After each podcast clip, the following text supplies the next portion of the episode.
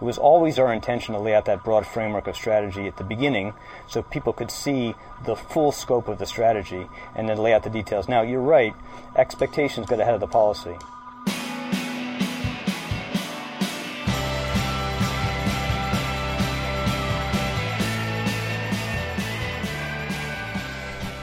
Hello and welcome to NPR's Planet Money. I'm Adam Davidson. And I'm Alex Blumberg. And at the top, you heard Treasury Secretary Tim Geithner um, speaking on Charlie Rose. It's Wednesday, March 11th. On today's show, we're going to hear from someone who used to work at the IMF and who thinks that the nationalization of banks is not such a great idea. We're also going to continue trying to get an answer to the question who do we blame for this current mess? And we will also hear from a listener in Oklahoma. But first, Adam, the Planet Money indicator. The Planet Money indicator is 14. 14. 14 meetings that you and I have scheduled for Thursday and Friday, along with David Kestenbaum. This is the week that you and I, who have spent a lot of time in New York, are going to D.C. to try and figure out. We're meeting with lobbyists, we're meeting with banking groups, we're meeting with consumer advocates, we're meeting with congressional staff. Now that Washington has such a huge influence over the U.S. and global economic uh, system, the financial system, far more than it ever has before, we want to understand it a little better. Right. Right. I'm looking forward to that, to that, uh, all those talks a lot. Yeah, so, although yeah. they'll all be off the record, so there will be no tape. Yes. Right. And we won't be allowed to tell you what we hear. No, we will a little bit, right? It'll inform what It'll we say. It'll inform what we say. Exactly. It'll make Planet Money a better, more informed. Podcast. we will be able to tell you what we heard. We just we just won't be able to tell you who told us. Right. Yeah. Yeah. Um, all right. So we have been talking an awful lot about nationalization. The question of should the U.S. government in some way take over big U.S. banks, then at some point sell them on to someone, to some other private um, individual.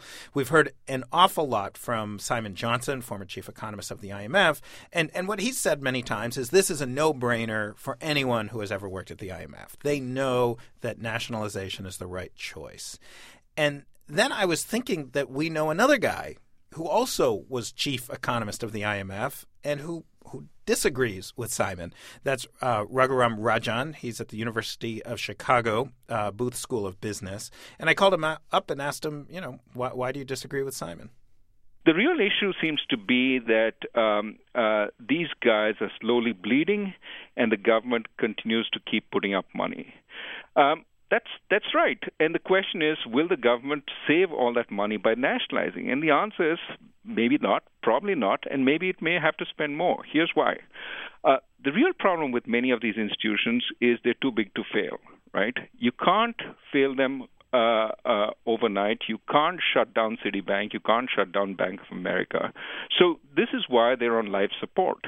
If you do take them over uh, and nationalize them, you still won't be able to fail them in the sense that impose losses on the debt holders. All you will do is recognize the fact that you have a majority of the equity.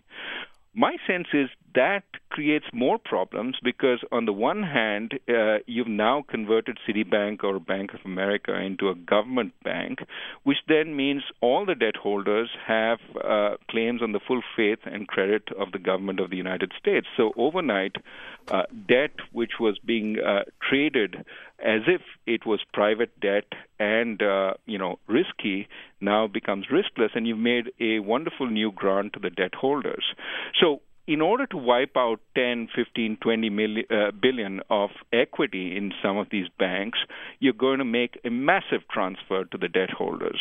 So, uh, nationalization without failing the banks, to my mind, is just uh, uh is not a cost-effective operation. Now that obviously ignores the additional dimensions of nationalization, which is that you have government ownership, which then means the public treats these banks as government entities which have certain responsibilities and certain limitations on their activities. So, for example, if a, a government bank tries to close down a firm which is underperforming or should be closed down, there'll be a huge uproar saying, look, you guys are are punishing us, and politicians will be asked to uh, influence the bank to stop it from foreclosing. So my fear is that in the middle of a recession, having large parts of the banking system owned by the government will make it much harder to do the necessary cleaning out of the uh, industrial sector that is needed to come out of it. And, uh, you know, in order to eliminate zombie banks, we will create a lot of zombie firms. The, the, the final aspect, of course, is that in this recession, if you have a bunch of uh, entities owned by the government, uh, you're going to have a lot of capital migrating towards these entities away from the private entities because these government entities are safe. Uh, that's going to uh, create an unlevel playing field. But unfortunately, at the same time as that capital is migrating, you're going to have talent migrating from the government banks where there are pay restrictions, etc., to the private banks. So you'll have an unequal distribution of resources and talent, which is not going to serve the country well. So I think it's complicated. Another issue, I mean, I, I keep thinking this nationalization debate is almost like, you know, if if if God forbid I had a horrible disease on my leg and some doctors were discussing whether to amputate my leg or not. Mm-hmm. And one doctor is saying we have to, or else the disease will spread. And the other doctor is saying, well, wait a second, he a leg is really good. He won't be able to run if he doesn't have a leg. He won't be able to, you know, lead a normal life. That's a great analogy. Right. Uh, uh, uh, th- that's a great analogy. I mean, yeah. of course we don't want to nationalize. Of course it's a terrible idea. It's the stupidest idea in the world. But it might be the only deci- only only solution, right? According to some people. It seems to me that uh, some combination of what has already been proposed should actually be implemented, and we've talked and talked about it, but never not never actually taken action. We need to take some of the bad assets off the balance sheet. We need to recapitalize the banks uh, um, to the extent that is needed after that. Um, and you know that might mean more and more government ownership. That's that's a possibility. Uh, this combination plus the third, which is the TALF, which is already underway, it seems to me if these three are conducted appropriately, will leave a much healthier and cleaner banking system. And and I think that uh, if it is done, it may require more money than currently uh, they have asked for, but it should be a high priority because it seems to me that what transforms a recession into a depression is a failed financial system. And and this is where I start getting, you know, my, my heart starts racing because mm. um, because that's exactly what the folks for nationalization say, and mm. and and that's where we, the non-economists, it's so confusing. The stakes are so high and you're telling me if we nationalize, we might have a depression, and they're telling me if we don't nationalize, we might have a depression. No, no, uh, don't get me wrong. I'm not saying if we nationalize, we'll have a depression. No, I, I'm saying we need to fix the bank. If we don't fix the banks, we will have a depression, right? Now, nationalization, it seems to me, is is is people say is one way of fixing the banks, and I'm I'm saying if you don't fail the the bank, if you don't impose losses on bondholders, I don't see much that's gained from nationalization. I don't think it's the end of the world. I just don't see that much that's gained, and I see some downsides. But I would say that if that's the only way you're going to do it, do it. But it's not going to add that much. The real issue is the taxpayer, uh, unfortunately, is has to put in more money into the system. Hopefully, much much of it will be recovered, but has to put in more money in the short run, both in buying these toxic assets off bank balance sheets and recapitalizing the banks, so that the banks then have clean enough balance sheets such that they will begin to lend when the system recovers. It's also very important to make sure that you don't have this overhang of institutions which are near failure, which could, uh, in a sense, prevent lending because people are really worried about what might happen next. But but if you can clean up the system, uh, my sense is, uh, you know. Um, whether you, you call it nationalization or call it cleaning up by uh, by putting more money without actually nationalizing, cleaning up is, is the first order thing. So, Adam, I have to say that Raghu Rajan, there's a sort of a flaw I feel like in his argument, or, I just want to throw out a devil's advocate here, like that, that, that, that just pick a pick an argument with him. He's sort of saying that like he actually doesn't think that if we nationalize or if we don't nationalize, it's going to be that big a difference. But the people who are for right, nationalization, costs, yeah. Right. But the people who are for nationalization say if we don't nationalize, it will be terrible. We we will have a depression. Um, so if the people who are saying we need, must na- nationalize have this horrible consequence of not acting, whereas he doesn't have a horrible consequence, why why risk it? Why not just go? Why not just nationalize?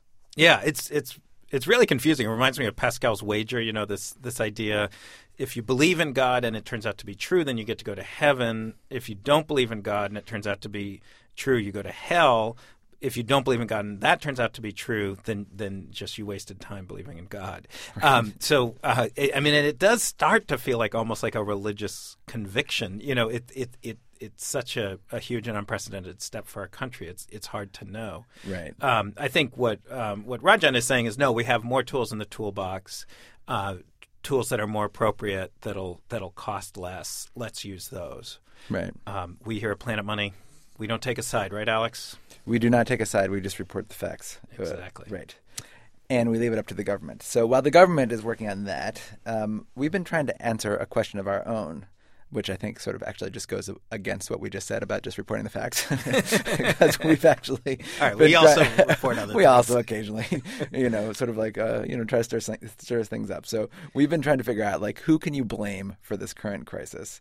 And right. You and I. Like, can we just quickly say, like, you and I have been saying something like we think it's an 80-20 thing. Right, Should we right. explain that? That, yeah. that that we've looked a lot at the systemic issue that everybody's to blame, that that the whole system is to blame, and and we've sort of come up with this very unscientific. You know, it's eighty percent the whole system and twenty percent actual villains. Yeah, a bunch of bad actors within that system, which the system itself enabled to arise in a way that perhaps they couldn't have arisen otherwise. But now we're trying to be like, okay, well, now we're trying to say like, let's get you know let's start naming names here. See who see if we can actually find some people who are at fault here. And you um you had a few ideas, right? Yeah, yeah. I wrote a blog post yesterday, and it's become one of our more popular blog posts. I have to say, people really want to figure out who to blame. Right. So I I listed a bunch of people, banks. Sort of obvious, and CEOs and risk managers at banks, traders, credit rating agencies, mm-hmm. um, financial engineers, uh, too much regulation, too little regulation, um, overly complex financial instruments, homeowners who default. And and you can, uh, uh for those of you who are interested, you can go to npr.org slash money and read that post yourself and sort of you know comment because we've gotten so far 99 comments on the blog in response to this post with people having their own ideas, right? Yeah, it's pretty awesome. I, just can I read a few real quick? Yeah, like sure, sure. Arunab Das blames people who spend too much money on Apple gadgets, Apple fanboys. I think that is a metaphor for others. Timothy Barnes blames Canada, uh-huh. and uh, Aaron M blames it on the rain. but there's also lot, there's like an interesting, complex discussion of, of right. who who to blame. It's not all just jokesters. It's not all just jokesters. Yeah. Right. I just thought the jokesters were funny. So yeah, yeah. So, but I did. I, you know, um, we've been at, at, Planet Money. I've been we've been saying like everyone we talk to, every economist, every expert, every non-expert. Let's just for a week or two just ask everybody who do you blame. And so the first person up uh, was actually kind of perfect. It's Martin Wolf.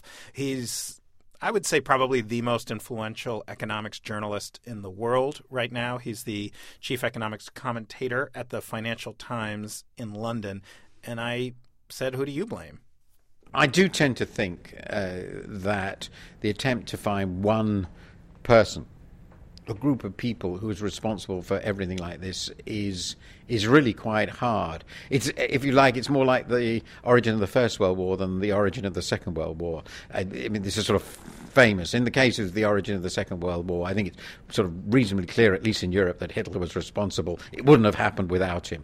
But in the case of the First World War, there were a lot of mistakes made by a lot of people who were limited and foolish, but it took all this to come together to make a, a, catastrophe on this scale. When I look back on it, I think it's pretty clear first that there were exceptional uh, background macroeconomic conditions. I've written about that in my book, which is the global imbalances. And there you have to blame China, Europe, Japan, the U.S. Everybody. That's a, uh, a whole global system which has to do with the failure of the way the whole global capital market system has operated for 30 years. Second, we've, we've been, and this is in some sense sort of just one of those things of history. We've been in a huge credit boom for three decades, and the, the economy's worked really rather well credit expanded extremely rapidly, in, particularly in the in the economy like the U.S. and the U.K. Over three decades, the economy expanded. It was so-called great moderation. Inflation was low. The business cycles were very mild. Everything went really very well. We had occasional shocks like the 87 stock market shock, the 2000 stock market collapse, but everything went on. And that made people feel very confident about taking risk in all sorts of ways the regulators and the regulated. I think that was really very, very important. Then it's clear in retrospect that the rules we developed for managing monetary policy, which seemed very sensible, essentially targeting inflation, that seemed to have worked very well for three decades or so. But in the early uh, 2000s, when again inflation was well under control, uh, the monetary policy pursued by the Fed was probably too expansionary. Uh, in response to the low real interest rates in the world, the low inflation they allow, and their concern about the post stock market collapse, that there was going to be deflation, they probably expanded too much.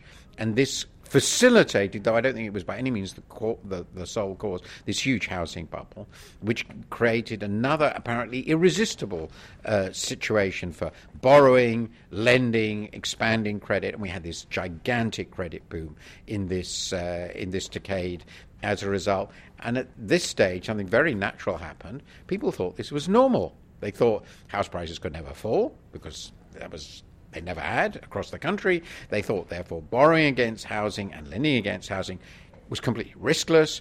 They they lived in this very safe world for a very long time, and then the housing market turns. The collateral starts collapsing in value. The loans start going bad. House building starts to collapse. The economy starts becoming weak.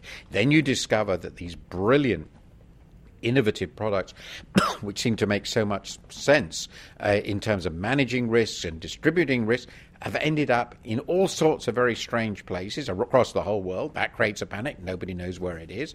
That the, the products are, in fact, impossible to manage now that house prices are falling.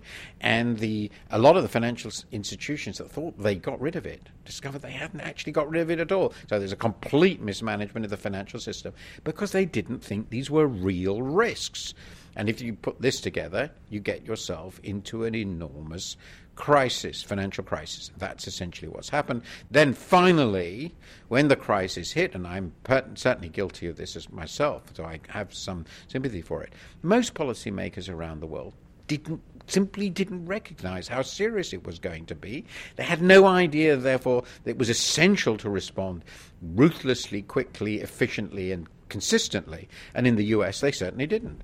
So I, I happen to think everything you said was exactly right, but it's very frustrating because judging by my inbox, I can only imagine your inbox. People want blood. They they want a trial and they want the guilty party to pay. Yes. Is, is there no one we can you know have a nice show trial about? Well, I've assumed America being what America. I mean, one of the things that's sort of rather admirable in a way about America, although it's also a little frightening, is that when things like this happen, some people go to prison. Doesn't happen in Britain. We don't put people into prison. It's sort of considered rather rather bad form. They're they're nice gentlemen after all. We allow them to retire gracefully and they go away. Uh, that's the general attitude to members of the elite, I'm afraid, in most of Europe. But here you expect them to pay. So I'm sure some people will go to prison. The obvious people will be some bankers who, and there's no question that some people made enormous fortunes. Uh, on by taking risks which have landed the public at large, their own businesses, with unimaginably huge losses. So it's completely understandable you want these people punished. And in some sense, they're guilty. Although it should be said that if somebody like Chuck Prince, for example, the former chief executive of Citigroup, hadn't done what he did, he would probably have been sacked because everybody expected him to, to do this. You can obviously blame Mr. Greenspan and Mr. Bernanke, by the way, who was very influential then, for pursuing a, a too loose a monetary policy for too long. But most people thought it was quite sensible in the circumstances. You know, he, if you read the the the, the famous uh, symposium they had, I think it was at Jackson Hole, on the time of uh, uh, Mr.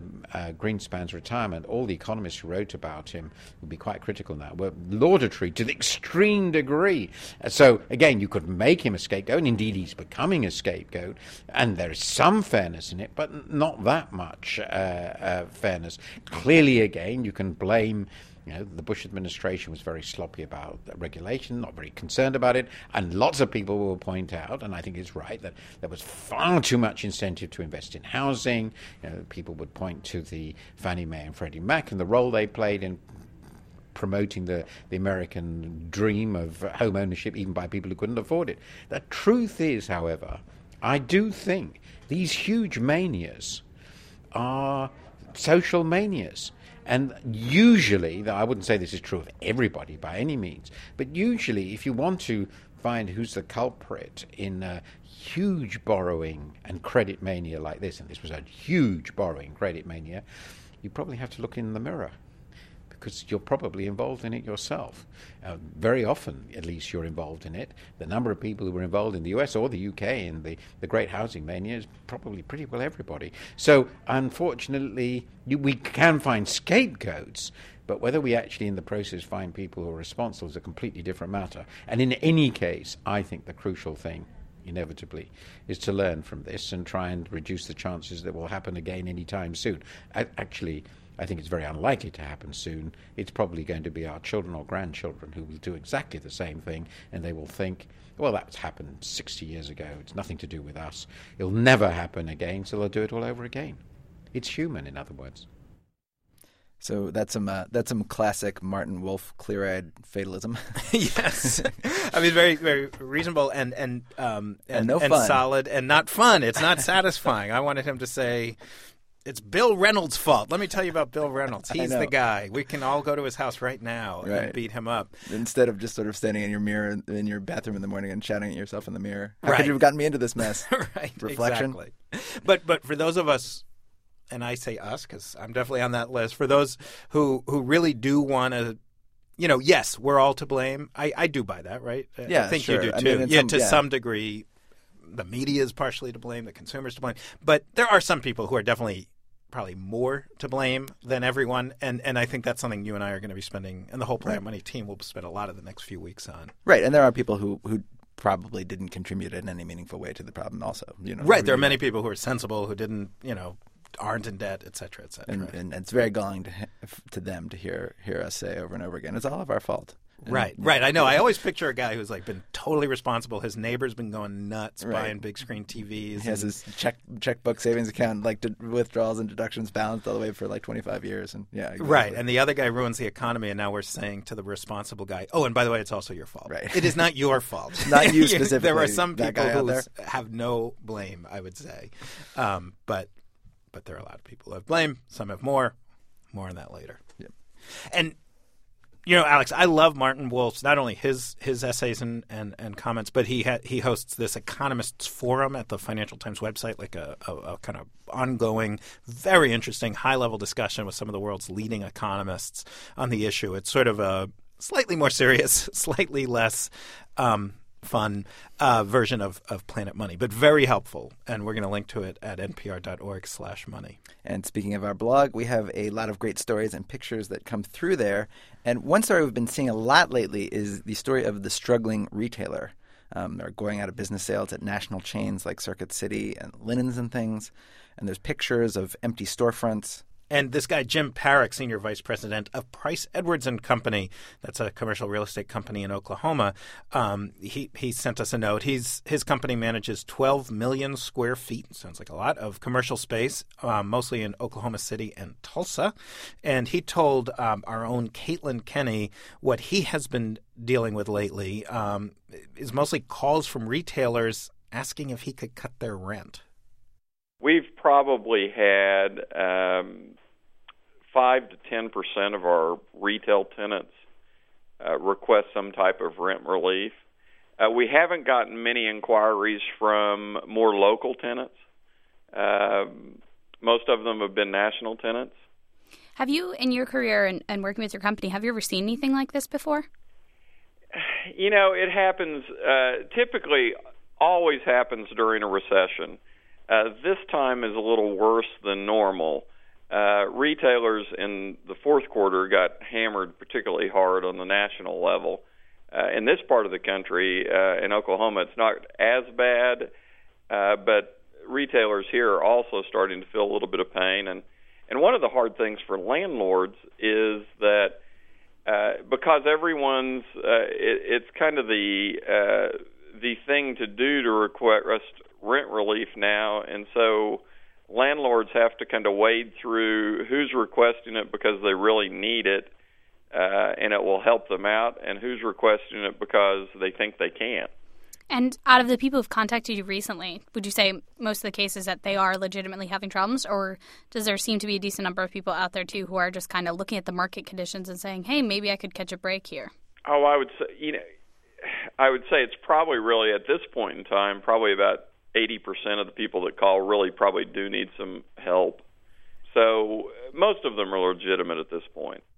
Jim says he leaves it up to the landlords whether or not to give retailers rent relief. Um, and but you can actually a lot of them do get like 20 or 25 percent off their rent. Yeah, it's a tough time to be a uh, store owner or a landlord. Right. Um, well, Alex, I think that does it for us today. I want to thank Caitlin Kenney, who we should thank every single podcast because she produces it and puts the whole thing together. Thank you, Caitlin. I'm Adam Davidson. And I'm Alex Blumberg, and thank you for listening.